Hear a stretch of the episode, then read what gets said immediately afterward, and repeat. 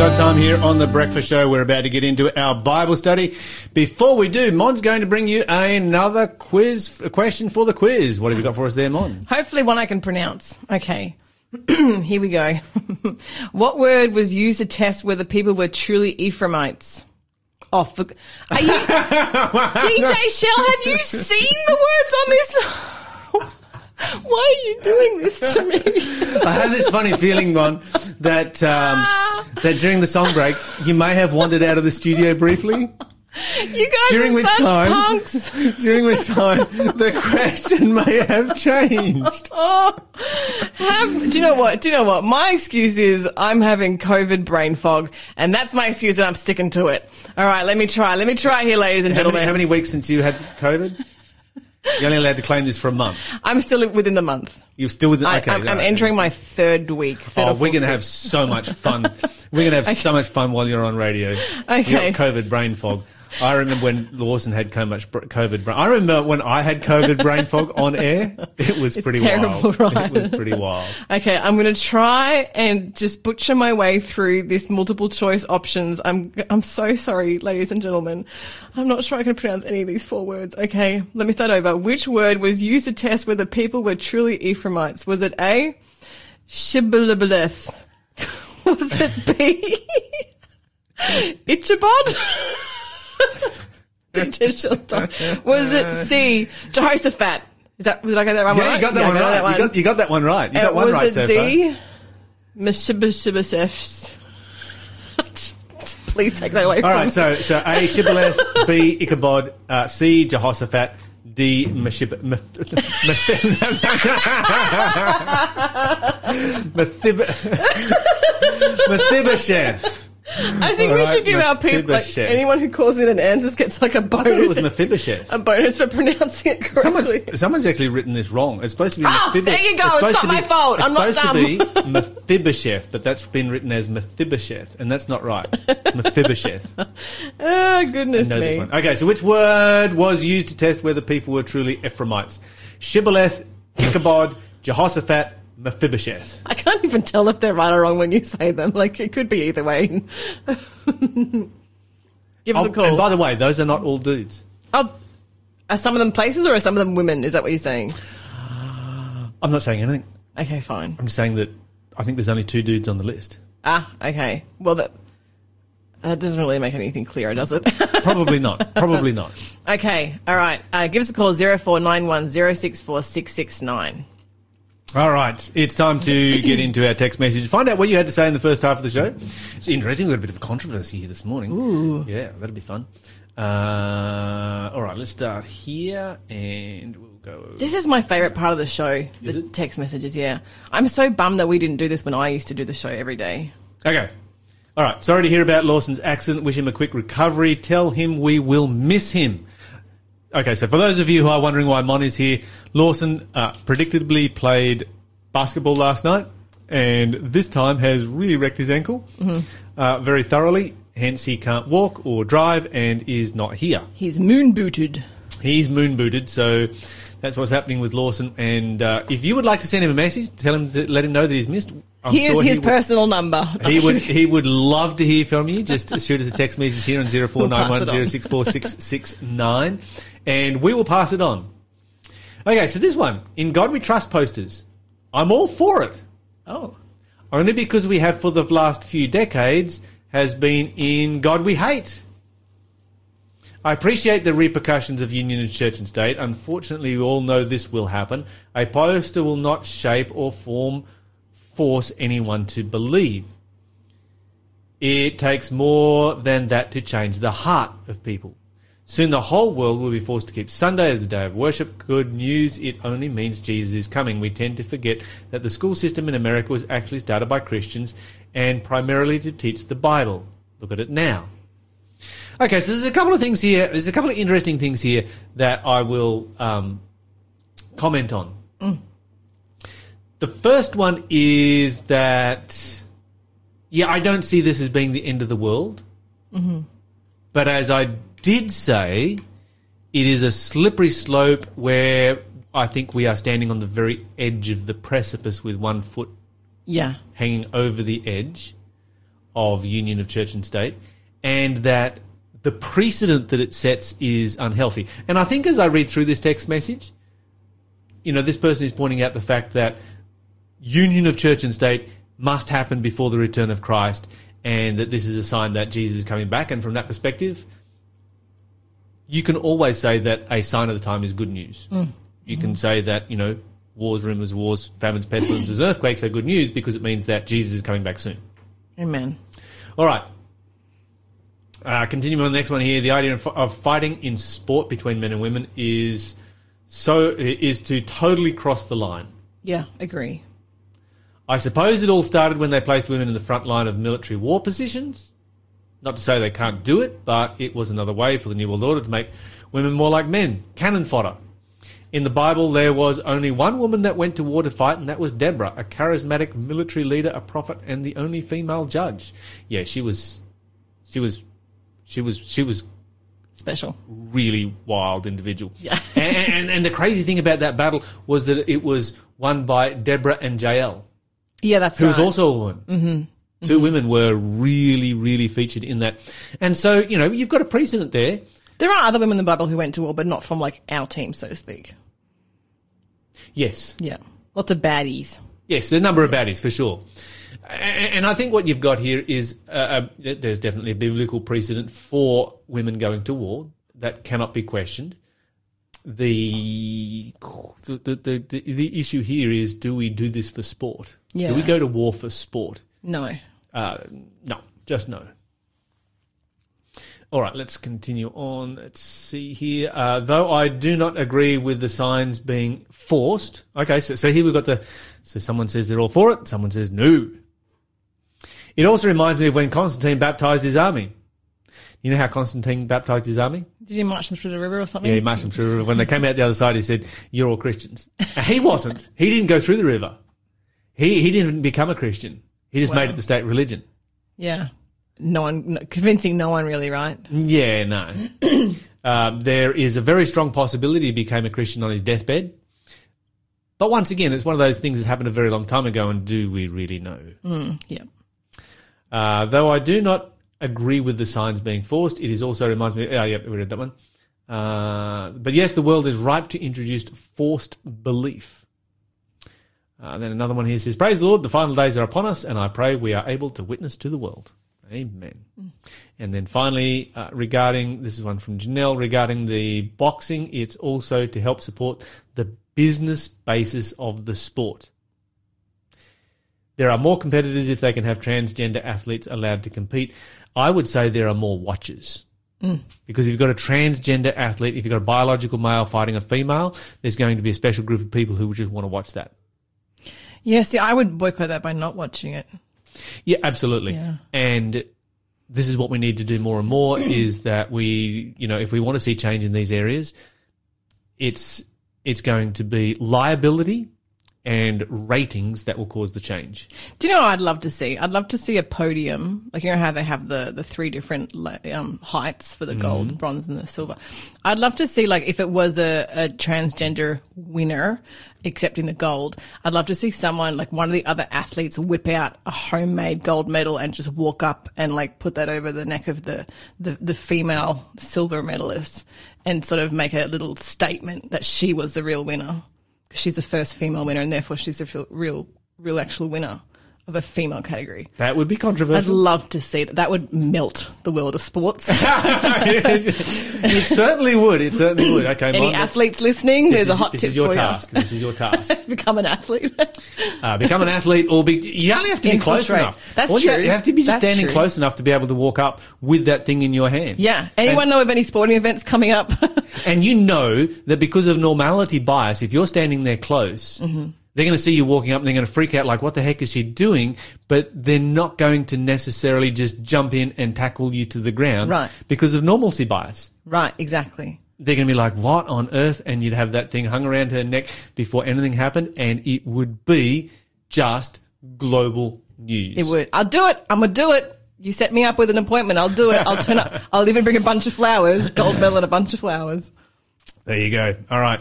So we're about to get into our Bible study. We're looking at a story from the book of Joshua today, Joshua chapter 5. So let's start turning in our Bibles over to Joshua chapter 5. We're going to start in verse 13. You're listening to Faith FM, positively different radio. Okay, so I'm talking about COVID brain fog. Uh, you've heard the expression painting yourself into a corner. Yes. Have you ever actually done this? You know, painted the floor and then got to the corner and realized that uh, you are stuck? No, I did it with a mop though, like when you're mopping the floor, mop myself into a corner. Mop Yeah. yourself into a corner? One time, the first time I ever mopped. figured out from there. Yes, that is uh, school. Yeah. yeah. have you? I feel like maybe you have. I'm not painted myself. I don't know. I've not painted myself into a corner that I can remember. I'm not sure whether I've mopped myself into a corner. I have. I have. I'm, I'm sure there are things, and, and it's just not coming to mind right now where I've gone, where I've done something equally silly and gone, and now I'm stuck. Yeah. yeah. Mm-hmm. It's just not coming to mind right now. I'll have to think about it a little bit easier. All right. So sometimes our faith seems to paint us into a corner.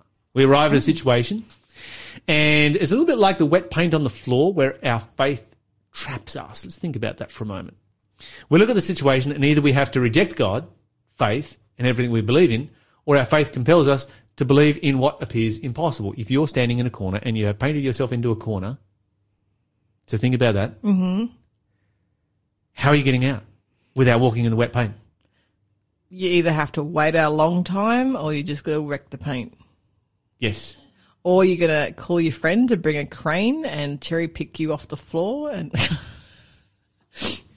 do it like they do in the Bible. Take some um, roof tiles off the top of the thing and then like Climb out the roof. yeah, instead of being lowered in, then, you then get how you gonna, out then how are you going to finish that corner, painting that corner? with a, a long handled brush. I don't know why. a piece of rope dangling from the ceiling. yeah, I think you're stuck. Uh, you- You're going to have to do some damage if you if you paint yourself. Okay, but the reality is, is that if if your faith paints you into a corner, Mm. and you find yourself in that corner, where I, I, I can either deny God and go out that way, or I can't see what's going to happen. Mm-hmm.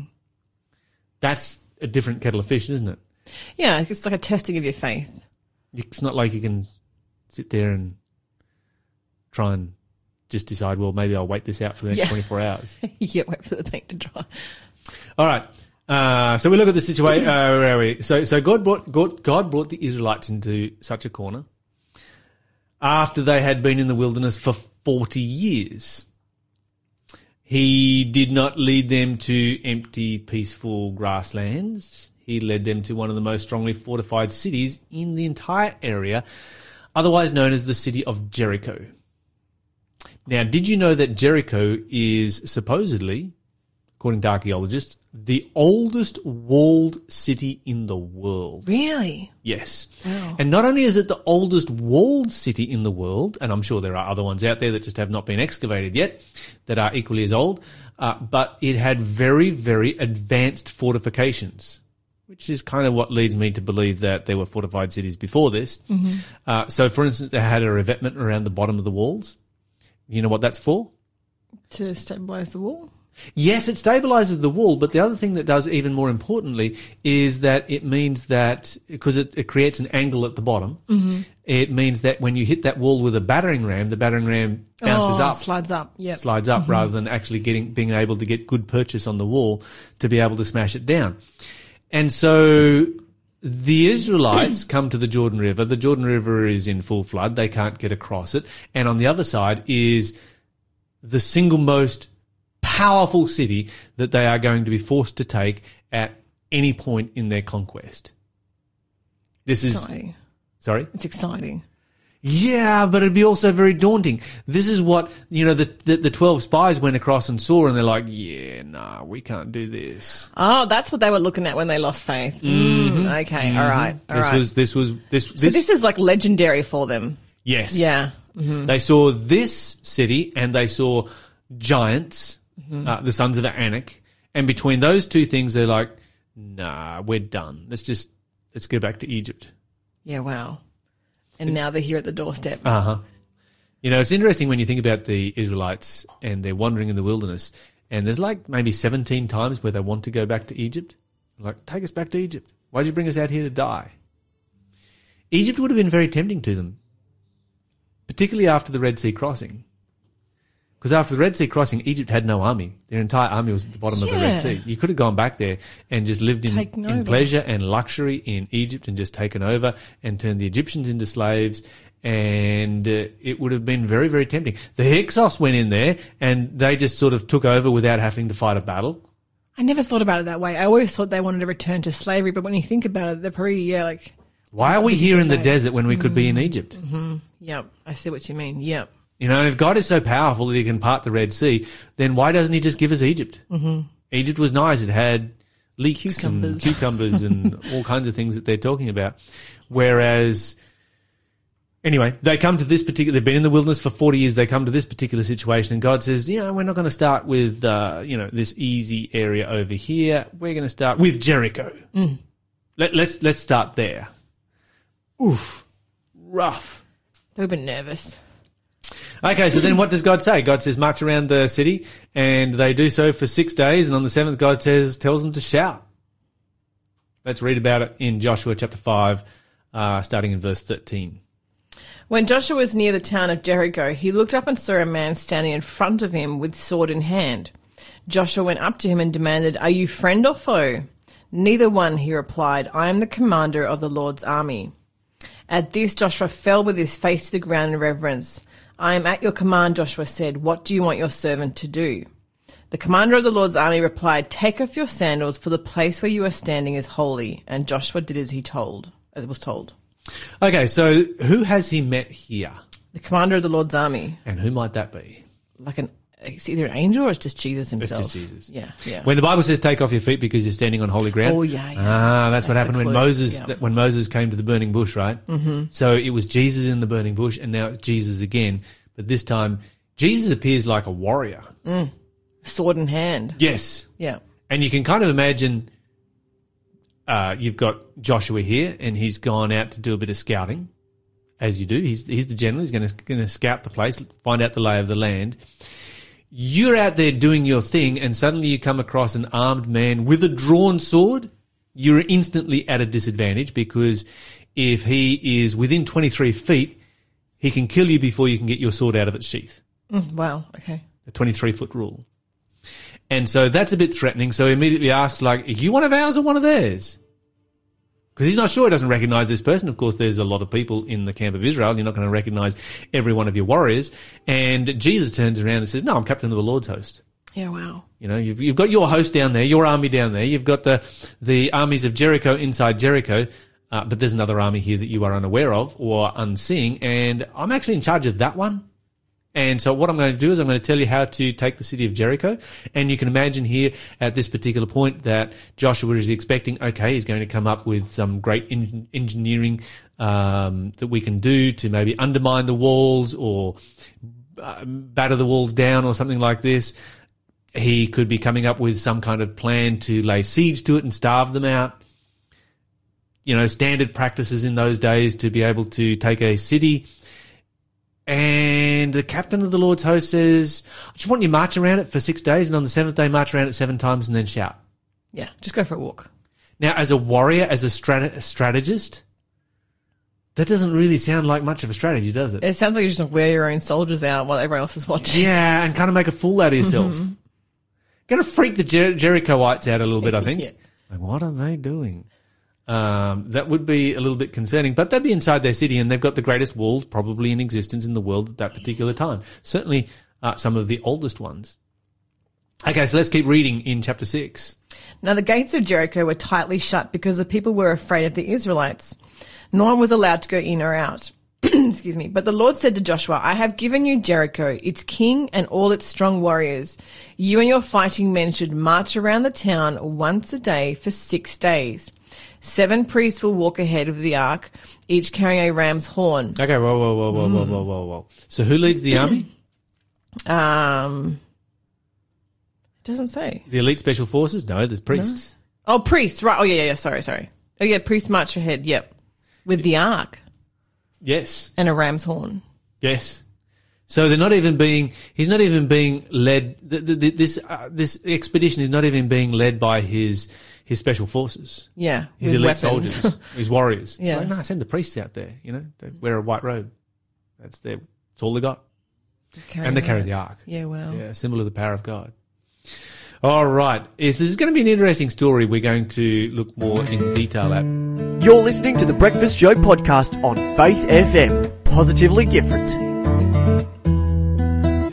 We're into our Bible study. Before we go any further, we've got a quiz question coming up with hopefully a whole bunch of big words in it to do Mon's head in. Tell me we've got big words here, Mon. Nope. Ah, Praise the Lord. no. Okay. Having so much fun. Quiz number five. In Ezekiel 11, God says he will take this kind of heart out and give them a heart of flesh. Mm, fleshy heart. Okay. In Ezekiel 11, God says he will take this kind of heart out and give them a heart of flesh. 0491 064 669. Tell us what kind of heart. Okay, and of course, don't forget that there is an amazing Mark, uh, a, a Bible to to win with Mark Finley. Uh, Bible study helps in it. Yeah. and a whole bunch of other resources as well. So that's a leather-bound Bible. It is a very, very nice one. That's what you go in to win this time round. And if you don't have a, it's a King James version, I believe. You don't have a King James version, then add this to your collection. If you don't have a Bible, then definitely you want to be winning this one. And if you know somebody who needs a nice Bible, mm-hmm. then this would be a great gift to win. So you've got to be in it to win it. So uh, start sending your messages, your answers through right now. 0491 064 669 is the number to call. Text message here from Sherry. She says, Hope Lawson recovers well. I have a feeling that these injuries Lawson keeps having are messages. Maybe time to coach. I love it. Coach Lawson. That's great. Uh, I, I think I did suggest chess earlier, didn't I? All right. Let's get back into our Bible study. We've got the Israelites. Where are we up to? What verse did we get up to in chapter 6 there? Uh, I think we got up to verse four. Uh, no, no, no, verse five. Verse 5. So they've been told to march around the city six times, uh, once each day, or uh, six, and then seven times on the last day. Let's, uh, let's pick up where we were, where we left off. Okay, on the seventh day, you are to march around the city seven times with the priests blowing the horns. When you hear the priests give one long blast on the ram's horns, have all the people shout as loud as they can. Then the walls of the town will collapse and the people can charge straight into the town. So Joshua called together the priests and said, Take up the ark of the Lord's covenant and assign seven priests to walk in front of it, each carrying a ram's horn. Then he gave the order to the people, march around the town and the armed men will lead the way in front of the ark of the Lord. After Joshua spoke to the people and the seven priests with the ram's horns started marching in the presence of the Lord, blowing the horns as they marched, and the ark of the Lord's covenant followed behind them. Some of the armed men marched in front of the priests with the horns, and some behind the ark, with the priests continually blowing the horns. Do not shout, do not even talk, Joshua commanded. Not a single word from any of you until I tell you to shout. Then shout. So the ark of the Lord was carried around the town once that day, and then everyone returned to spend the night in the camp. Joshua got up early the next morning, and the priests again carried the ark of the Lord. The seven priests with the ram's horn marched in front of the ark of the Lord, blowing their horns. Again, the armed men marched both in front of the priest with the horns and behind the ark. Okay, so they were actually in the middle. They weren't leading. yeah. All this time, the priests were blowing their horns. On the second day, they marched again around the town, and once All right, we can stop there because it's going to go on the second day and on the third day and on the fourth day. they do it for and on the six days. Yeah. Okay, so let's think about this for a moment because you might initially say, well, this is no big deal. However, this actually is a really big deal, and I'm going to explain why. You need to understand ancient military warfare to understand why this is a big deal and why this was a terrible idea for the Israelites to be doing this. Come across really creepy, silently marching around. Oh, yeah, it would freak. It's such a great psychological Yeah. operation Oh, against the 100%. Jerichoites. Uh-huh. Uh, however, when a siege was laid, it was basically a battle of supply. The way, that, the Oh. way that sieges worked was this.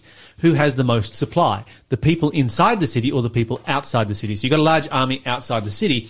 Obviously, it's going to consume all of the supplies in the nearby region, and they will lay siege to the city whilever they can uh, maintain supply. When they run out of supply, then the siege is over and they have to leave to be able to not starve to death. Mm-hmm.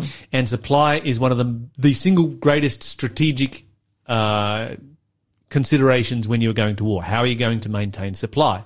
And where are your supply lines going to go and where are they going to extend to? And so, you know, the ancients had a very clear understanding. This is why the Romans, when they attacked Jerusalem in 70 AD, attacked at Passover time because there was so many extra people in the city.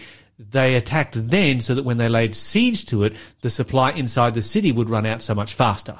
Oh, clever. Yes. Horrible, but clever. Horrible but clever, but they understood this whole principle.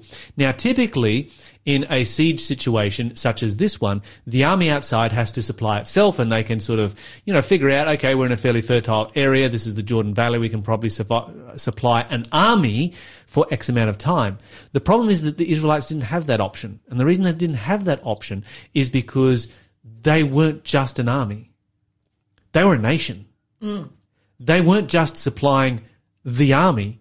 They had to supply the women and children as well. And no one in ancient times took the women and children when they went on a military campaign. But the Israelites have because they've come in out of the desert and they haven't left their wives and families and children in the desert. They have come as a people. And so this is a very, very unique situation that you find here. And so the fighting men are going to make up a small proportion of the actual total number.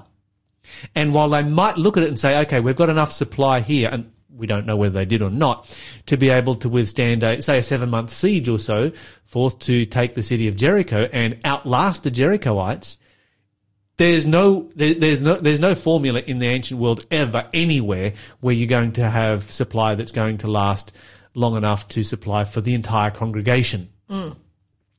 And so for the Israelites, they have to take Jericho and they have to take it straight away. They have no option. And it is the most fortified city that there is. And moreover, strategically, they can't leave it in their rear. The way that the way that any army is ever defeated is when it is surrounded, because this moment the moment an army is surrounded, supply is cut off and there is no line of retreat, and that's when they all lay down their arms and give up. So if they bypass Jericho, they automatically surround themselves. They cut off their supply lines that go back to the other side of the Jordan. They cut off any line of retreat and they are defeated. So they have to take Jericho and they have to take it fast. And it is a fortress. This is a castle. This is not just, you know, a strong city. And so by marching around it day after day, as we've been reading here, they do the same thing every day. They're actually doing nothing except exhausting their own supply.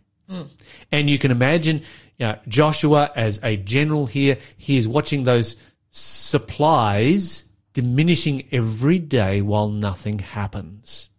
And every day that you do nothing, they are in a situation where they need to assault this city and they need to take it immediately. The problem with assaulting a fortification, any fortification, even in modern day battlefields, the assaulter is going to lose um, warriors at a ratio of three to one. So you're going to lose three to take one inside the fortification simply because they're in a defensive position, they're dug in, whatever it might be. And those odds are even greater in ancient warfare where you have cities and city walls. And so, so strategically, they are painted into a corner. And every day that they do this, you can just imagine the tension that is rising in Joshua's mind. It's like, we need to be assaulting the city. We need to be taking the city. We can't afford to be using up our supply. We're going to run out of supply and have to retreat. Every day that is going by. But Joshua is a man of faith. He has met with Jesus Christ. And you know what all of the other soldiers are thinking. You know what all of the other leaders are thinking.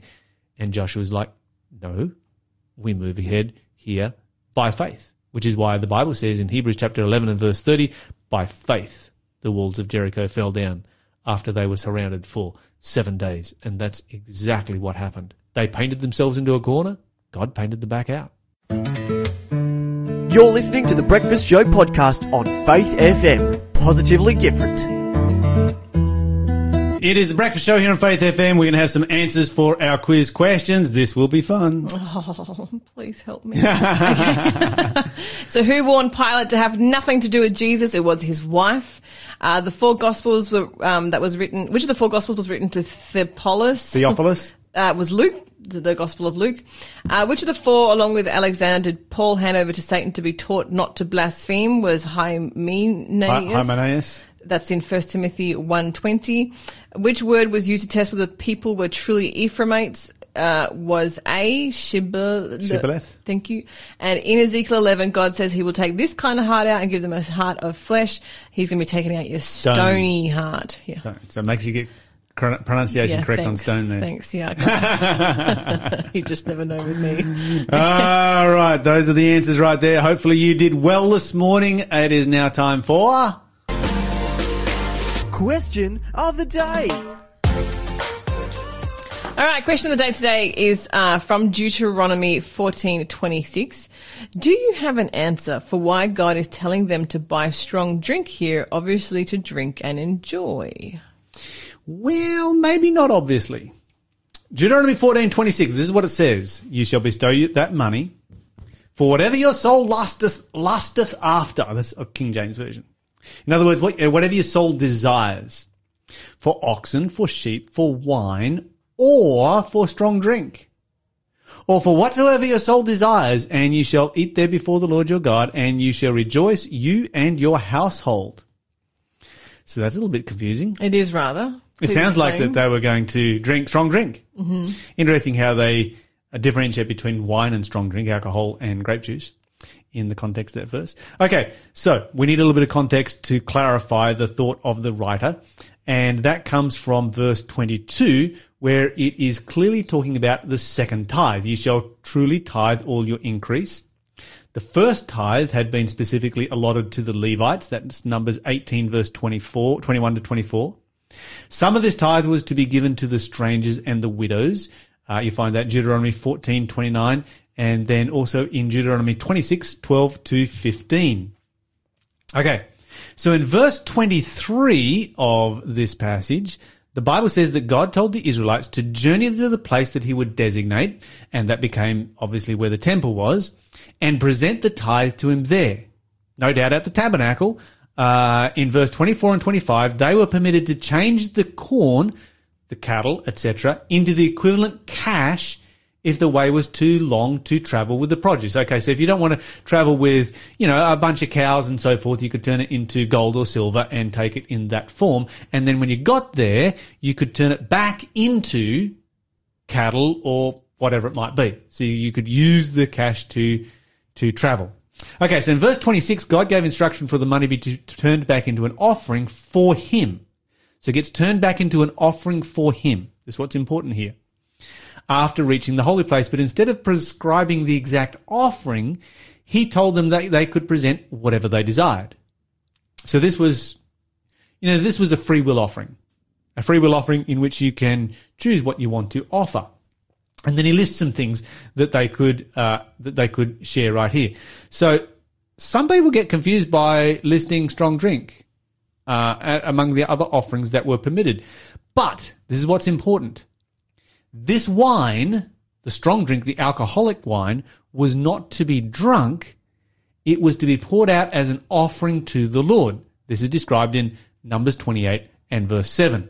In the holy place, you shall cause the strong wine to be poured out unto the Lord for a drink offering.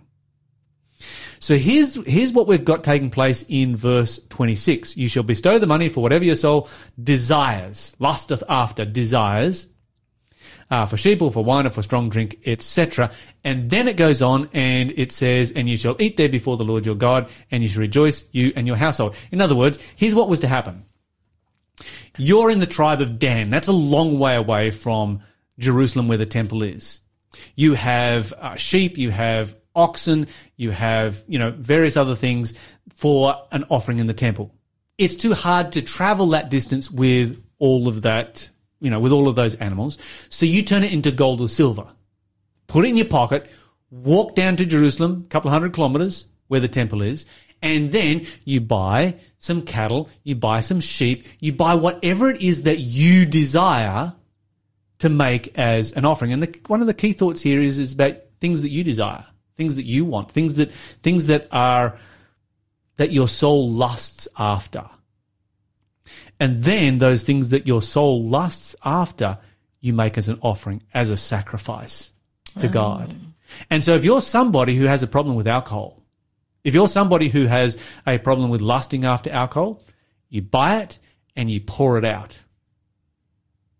It's a way of showing sacrifice. It's a way of showing surrender. It's a way of showing uh, that I have nothing to do with this. And this is one of the important things that you'll find in other symbols of sin, because there are other symbols of sin. Like the Bible says, don't eat the fat. It says, don't drink alcohol. It also says, don't eat fat. But it does say that when you offer an offering, a burnt offering, you cut the fat out and you burn the offering on the altar because what that is a symbol of, it is a symbol of getting rid of sin. Pouring out alcohol on the ground is a symbol of getting rid of sin. There is nowhere in this passage that says that this alcohol was to be drunk. It was only ever to be poured out. This is you surrendering your sin, surrendering your temptations, and giving it to God. So there's a rather lengthy explanation this Love morning. it. But anyway, Thanks, Lyle. Son Lawson has texted through with a photo of his boot. Oh, his little moon booty. He's got his moon boot. Aw, poor little sausage. Yeah, so if you want to send Lawson a message of condolences for having wrecked his foot, then send them through here. We will pass them on, 0491064669. But right now we've come to the end of the show. Reminder to stay tuned to Faith FM because coming on right up after the breakfast show is going to be Tassie Encounters with Jason Cook and Tabitha. What's Tabitha's last name? She's got a new one. I don't know what it is. Sorry. Zachariah.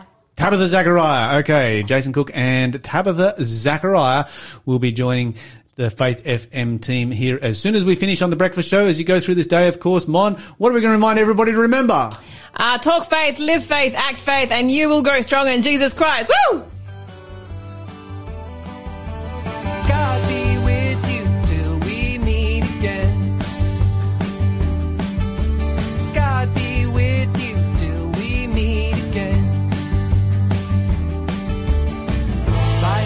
Counsel's guide uphold you, with his sheep securely fold you. God be with you till we meet again. Until we meet again at Jesus' feet.